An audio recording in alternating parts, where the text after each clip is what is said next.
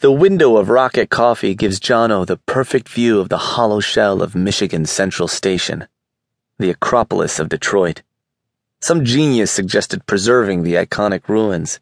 That's what everyone's here for, anyway. To gawp at the broken buildings, take their portraits. The only difference between the hipsters breaking into the abandoned buildings here and the middle aged tourists in socks and sandals in the Coliseum is that the former use more filters on their photographs and the latter have audio guides. Not a bad idea, actually. He could do that, write audio tours.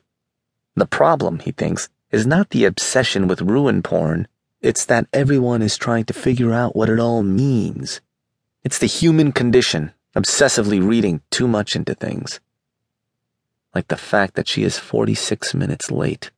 And that's 31 minutes longer than you should be expected to wait for any girl unless she's a certified supermodel or the producer on the biopic of your awesome life, according to 10 rules for the new gentleman's guide to dating he churned out for some shitty men's site last year. It's all bait to pull in the likes. But eyeballs are more fickle than sharks, and the economy is still in the gutter, and he should be writing a post postmodern Moby Dick, not trying to come up with smarmy listicles faster than everyone else. But try getting paid for that. Oh, he's been published in obscure literary magazines with a subscriber base of eight, not including the publisher's mother or the complimentary contributor copies.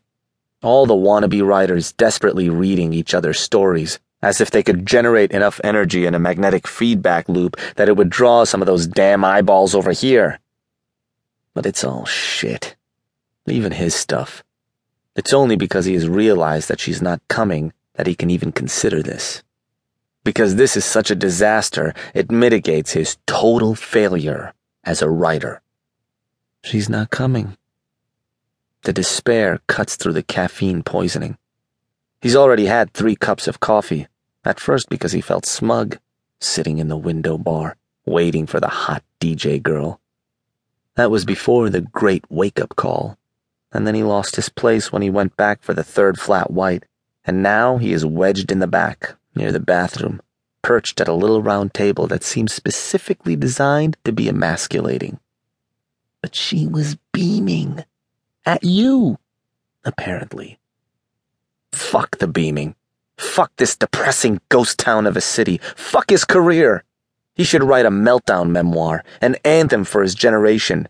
Bret Easton Ellis with more man child ennui. Then she walks in the door and he swears to fucking God that all the atoms in the room recompose themselves around her. She's wearing jeans and snow boots and a puffy jacket in an electric turquoise that matches her eyeshadow, with jangly earrings and her braids tied up in an elaborate croissant twist.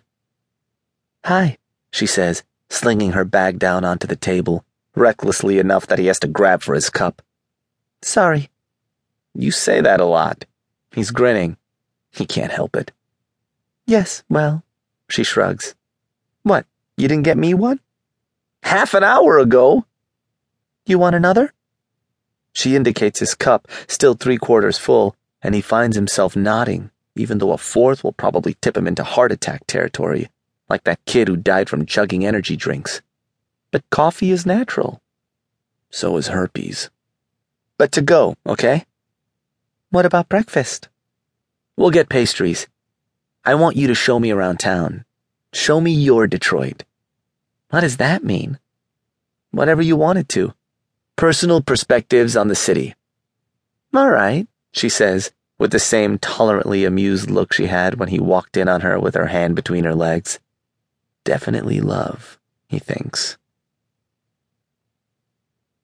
Inside her jazzy little blue Hyundai, she clips in the radio face and heavy techno blasts out, a whining buzzsaw with a frenetic beat. He winces. It sounds like the grinding teeth of machines on methamphetamines. Good name for a prog rock band. Machines on meth. She notices and laughs at him through a bite of almond croissant. You were dancing to it on Saturday night. I was drunk. Want me to turn it down? Please. You're a funny guy, Jimmy but she flicks the volume knob. Jonno, he corrects. I know.